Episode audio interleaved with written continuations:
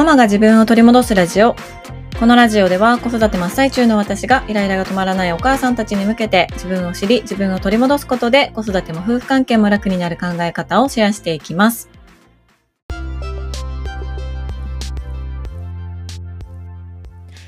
こんにちは、杉部です。皆さんいかがお過ごしでしょうか？えー、今日はですね、我が家がある地域は朝から大雨でして、もう雨音で途中目が覚めて、あの窓閉めてもう一回寝るってなったぐらい、もうすごい雨降ってたんですよね。あの、我が家のね、寝室の2階なんですけど、寝室の窓がめちゃくちゃ天井に近いところにあって、これ完全に設計ミスしちゃったなと思ってるんですけど、もうベッドに乗った状態で手を伸ばして、でも、全力で手を伸ばして背伸びしてもうくるくるくるくるって回して開けたり閉めたりしないといけないんですよ。で、今はさ、腰も曲がってないし手伸ばせばなんとか回して開けたり閉めたりできるんですけど、これが年取って腰とか曲がっちゃったりなんかしたら、窓開けられへんでと思って これどうすんのって、あの、今から思ってるんですよね。で、あの、この窓を増やしたり減らしたりする工事、どれぐらいするんかなと思ってちょっと調べてみたら、あの、とんでもなく高くてね、うん、え、どうしようって今から思って 思っております。家建てられる方、窓の位置とかすごい気をつけてください。はい。まあそんな大雨の今日なんですけど、旦那さんの月一のバス釣り有給の日なんですね。まあそんな素敵な制度があの会社に自体にあるわけじゃないんですけど、まあ彼が勝手に月1ぐらいで有給を取って、で、その日を丸1日朝から晩までバス釣りに行く、まあちょっと遠くの池か沼だか川だか知らないですけど、に行ってバス釣りをするという日なんですよ。で、それが今日。で、昨日まではめちゃくちゃ天気も良かったし、あったかかったし、あったかいっていうかもうむしろ暑かった。ですけど、今日だけ大雨なんですよ。しかも寒いし。うん、これバス釣れるんかな？ちょっとわからないですけどわからないですけど、昨日とかやったらよかったのになと思ってね。うん。まあでもそういうことが多いんですね、彼はね。先月も、あの、その日だけ雨とか、まあ雨っていうのも釣れるからいいのかな。うん、ちょっとわからんけど。まあ、そんな感じで、あの、意気揚々と出かけていきました。で、バス釣り朝から行くんやったら、末っ子の幼稚園送っていってなという交換条件、あの、それと引き換えに、あの、OK を出したんですよね。うん、あの我が家車1台しかないのでバス釣りでめちゃくちゃ早い時間から車を使われると、まあ、幼稚園に何かあって送っていきます迎えに行きますとか学校送っていきますってなった時に、まあ、車がないわけですよでそれは困るからもうそれやったらもうあの末っ子と相談をして今日はあの幼稚園バスには乗らずに早めに幼稚園に送っていくっていう、うんまあ、それやったらいいでっていうね話になったんです。まあそこからはパパと末っ子のあの交渉ですよね。パパが、まあ、末っ子に交渉をして、まあ、ちょっと明日朝早く幼稚園行ってみいひんみたいな話をして、まあ、そしたらその提案を末っ子が一旦持ち帰りまして、で、あの、幼稚園に行ってね、その朝早く来ているクラスのお友達とあの相談をしたみたいなんですよ。で、それをまた、あの、家に帰ってきて、誰々ちゃんも明日早く幼稚園来るらしいから、だからいいよ、みたいな感じで、あの、お返事があって、うん、じゃあ早く行こうということで、あの、いつもよりもね、だいぶ早い時間、いつもよりも1時間以上早い時間かな。まあ、早朝保育になるんですけど、早朝保育を利用して、末っ子は、あの、パパとね、嬉しそうに登園していきました。でそれにどさくさに紛れてね大雨降ってたしということで長男長女も車に乗って送って行ってもらってましたね。なので今日はもういつもよりも早い時間からね家の中に誰もいないというあの感じになってすごくすがすがしい朝を過ごしておりました。まあ一応言っとくけどみんなが家にいることは嫌じゃないんですよ、別に。それは嫌じゃないよ。嫌じゃないけど、やっぱりほら、一人になった時の解放感みたいなものがありますからね。うん、いや、静かと思って、あの、過ごしておりました。うん。あの、今日も、そのね、朝からコラボの収録をさせてもらっていて、めちゃくちゃ楽しかったんですよ。もう近くなったらまたお知らせしますけど、配信は来月の中頃になるかなと思うんですが、いや、すごい楽しかった。コラボ楽しいですね。私一人でずっと喋ってるからさ、こうやって。コラボってなると、まあ、ズームを使ったりするし、楽しいんですよね。うん、いやー、いいわ。本当楽しかった。まあ、その話もまたできたらなと思っております。はい。今日のテーマなんですが、今日のテーマは、社会に出たら忘れがちなことということについてお話をしようと思います。まあ、とかいう私はですね、そんなにちゃんと、あの、社会に出たことがないんですよね。なんせ大学卒業してすぐ結婚出産してますし、まあ、その後社会に出る言うても、まあ、パートとか、まあ、正社員にな、なったこともあるけど、本当に短期間だったし、うん、ちゃんと社会に新卒で出るみたいなことをしたことがないから、あの、社会を語るなっていう感じなんですけど、うん、社会に出たら忘れがちなこと。結論から言うと条件なしで自分を受け入れるということを忘れてしまいがちなんじゃないかなというふうに思うんですよね。で、なぜこのテーマでお話ししようと思ったかというと、少し前に大学時代のね、友達と久しぶりに会ってきたんですよ。で、そのお友達はずっと、あの、海外、アメリカに住んでいたので、何年間か。だからまあ LINE とかでのやりとりはね、できましたけど、なかなかまあコロナ禍も重なって、何年ぶりやろ ?4 年ぶりぐらい？に、4年、もっとかな？もっとかもしれない。ちゃんと会ってちゃんと喋ったのって本当に久しぶりで、で、しかも、子供が生まれてから私いつもその大学の友達と会うってなっても子供を連れて行くことが多かったから結局話してても途中で子供がトイレってなったりとか子供がこうガチャガチャなったりなんかお茶こぼした何落としたこれ食べたいあれ食べたいみたいな感じでもうガチャガチャなるからちゃんと喋るみたいなことすらできなかったんですよね。だから本当にちゃんと喋ったのっていつぶりっていうぐらいの感覚だったんですよ。で、だけど、あの、全然変わってなくて、これはいい意味でね。うん。全然変わってなくって、そのアメリカでずっと過ごしてたから、もっともっとなんかこうアメリカナイズドされて帰ってくるのかなとか思ってたんですけど、いい意味で、あの、めちゃくちゃ日本人のままだったんですよね なんかそれが私は、あの、嬉しかったし、あ、全然変わってないやん、みたいな、うん、なんか、それがいいところやな、みたいな風に思ってたんです。で、まあ、彼女とは大学が一緒で、で、私が一人暮らしで、えー、彼女は実家暮らしをしてたんですけど、なので、まあ、私の一人暮らしの家によく遊びに来てくれたりとか、あの、めちゃくちゃ真面目だから、そして私はもうダラダラの大学生だったので、私の分まで出席のやつを出してくれたりとか、席取ってくれたりとか、あの、レポートのね、なんかこれこれレポート出さなあかんでとか、これこれ出なあかんでとか、ここに行かなあかんでとか、もういろいろ本当にね、あの、お世話をしてくれてたんです、私の。で、まあ、彼女だけじゃなく、私の周りにいるお友達っていうのは本当にあの、私のお世話をたくさんしてくださっていて、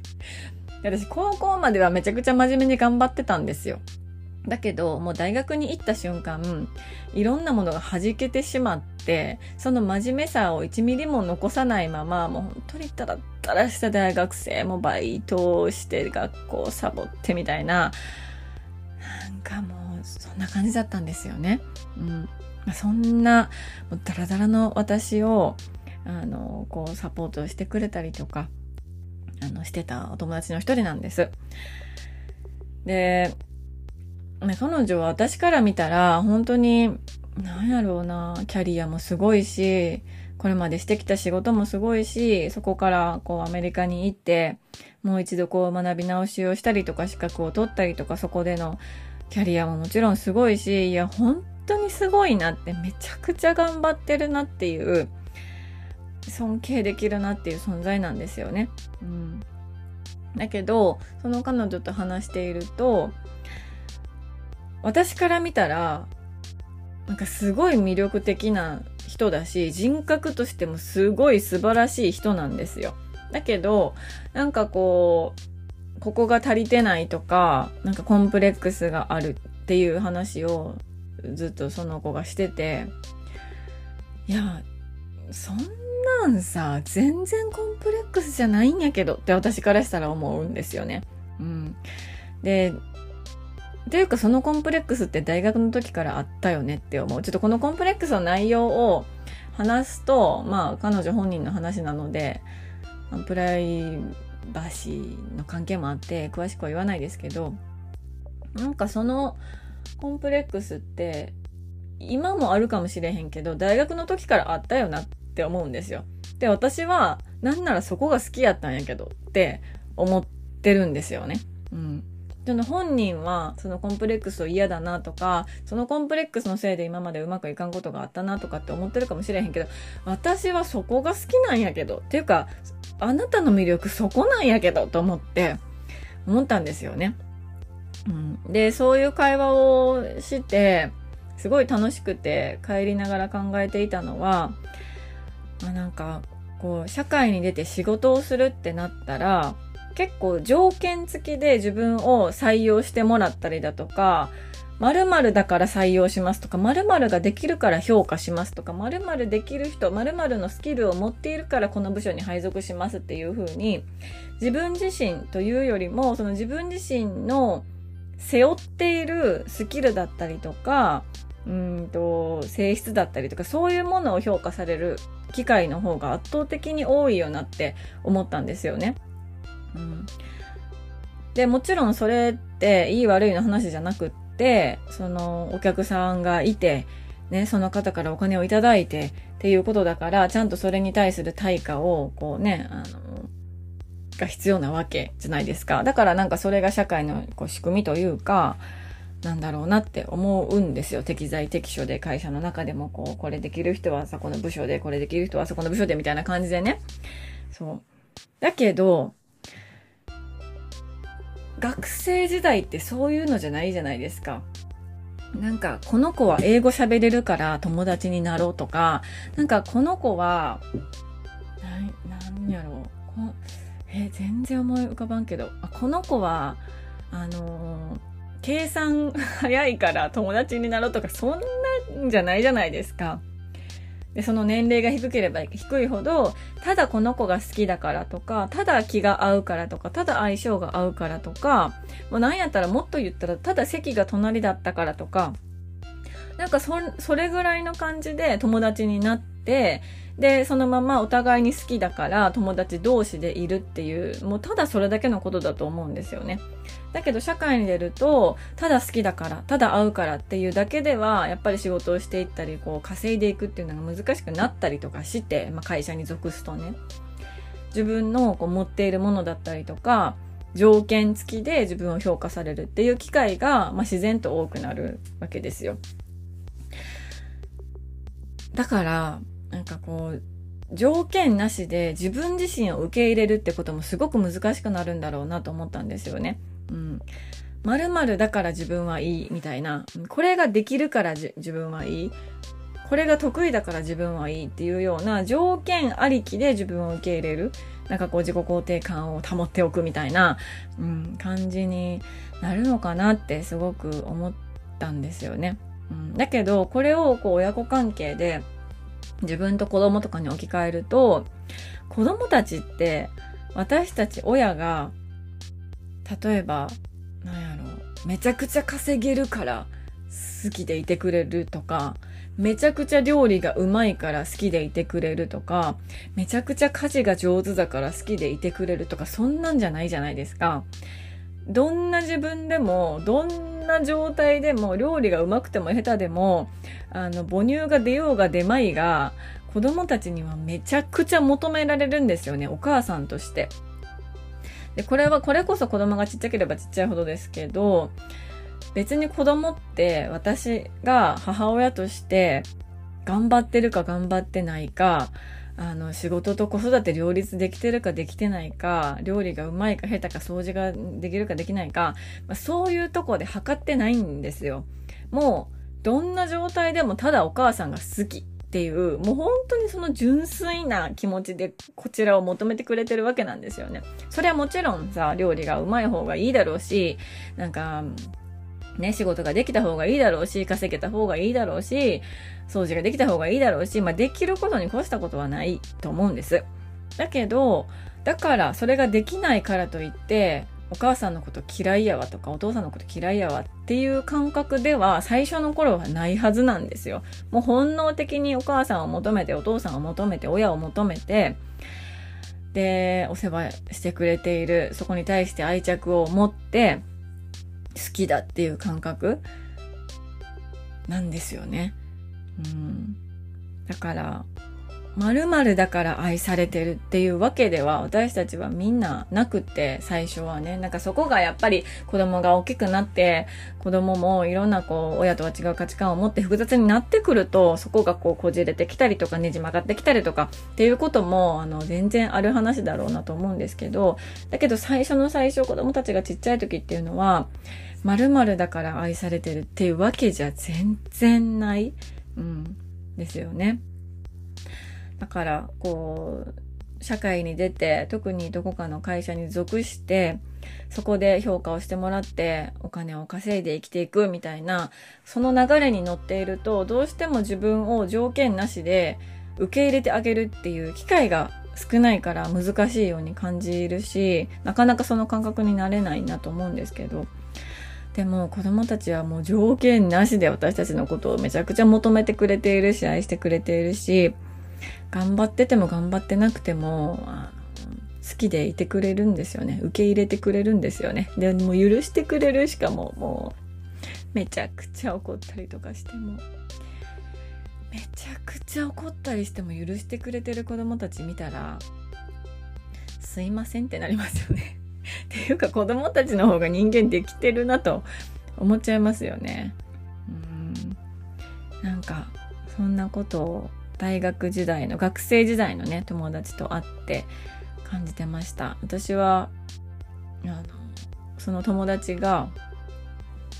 いい意味で変わってないことがすごく嬉しかったし、なんか本人は変わってないんだけど、そのやっぱり社会の荒波にね、私と違ってきっちりとももまれてきている子だから、まあいろいろこう学ぶこと感じること葛藤することあるんだろうなってうん、思ったんですけどでもそれにしたってその魅力その彼女の魅力みたいなものは何も変わってなかったし私からしたら大学の時にうわこの子ほんますごいなとかめちゃくちゃ尊敬できるわとか人格が本当に素晴らしいなみたいな風に思ってた感覚と全然何も変わってないんですよ。うん、だからそういう意味でもあの学生時代の友達と定期的に会うとかあの話するってすごい大事だなと思いましたね。うん、そうなんかちょっと話それるんですけどね最近私がコラボさせてもらうもらってる方々って結構その学生時代から友達ででそのまま今もポッドキャストしてますみたいな感じの方々の中にポンって入れてもらうことが最近続いてるんですよ。うん、なんかそれもあってあ大学時代大学時代に限らないですけどその学生時代の友達ってやっぱりいいなとかこの学生時代何もこうなんていうのかな。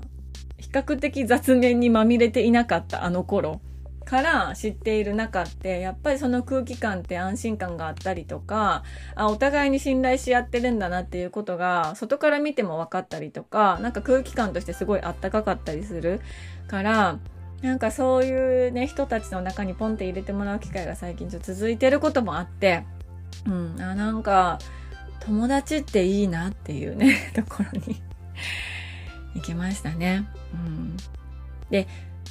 男性なんですよ。私がその収録を一緒にコラボさせてもらっている方々で、えっ、ー、と、お友達同士、もともとお友達同士でその中に入れてもらうっていうのは全部男性の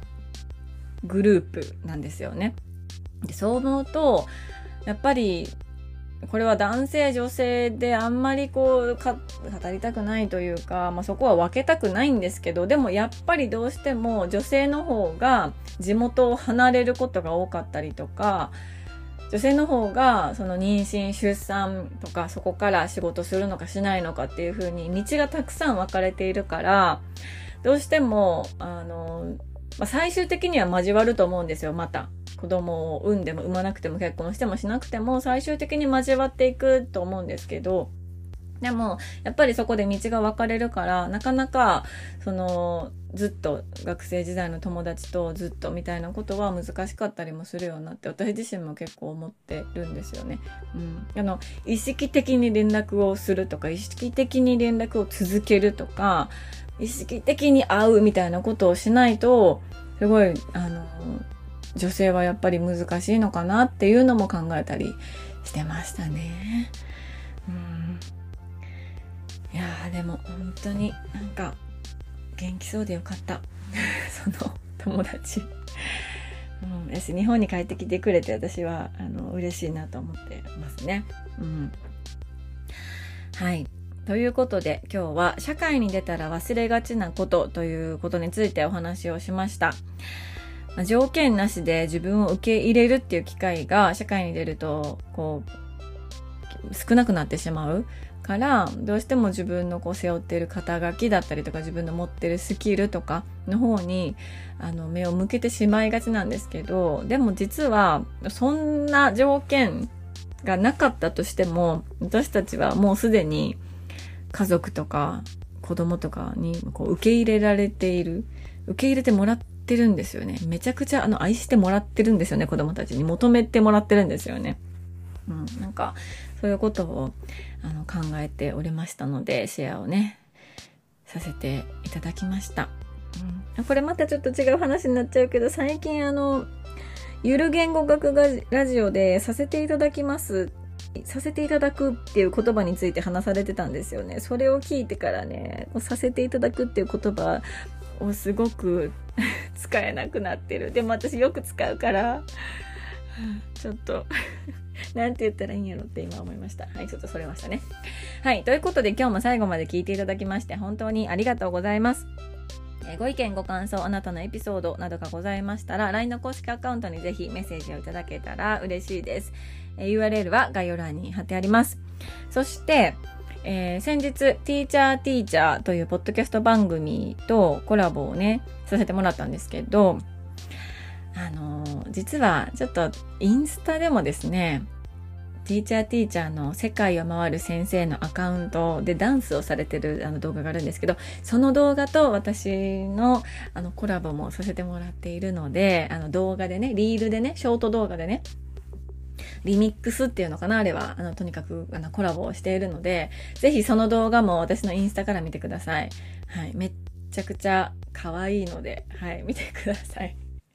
可愛い顔になってますので、ぜひ見てください。インスタの URL も貼っておきます。はい。ということで、今日も素敵な一日になることを願っております。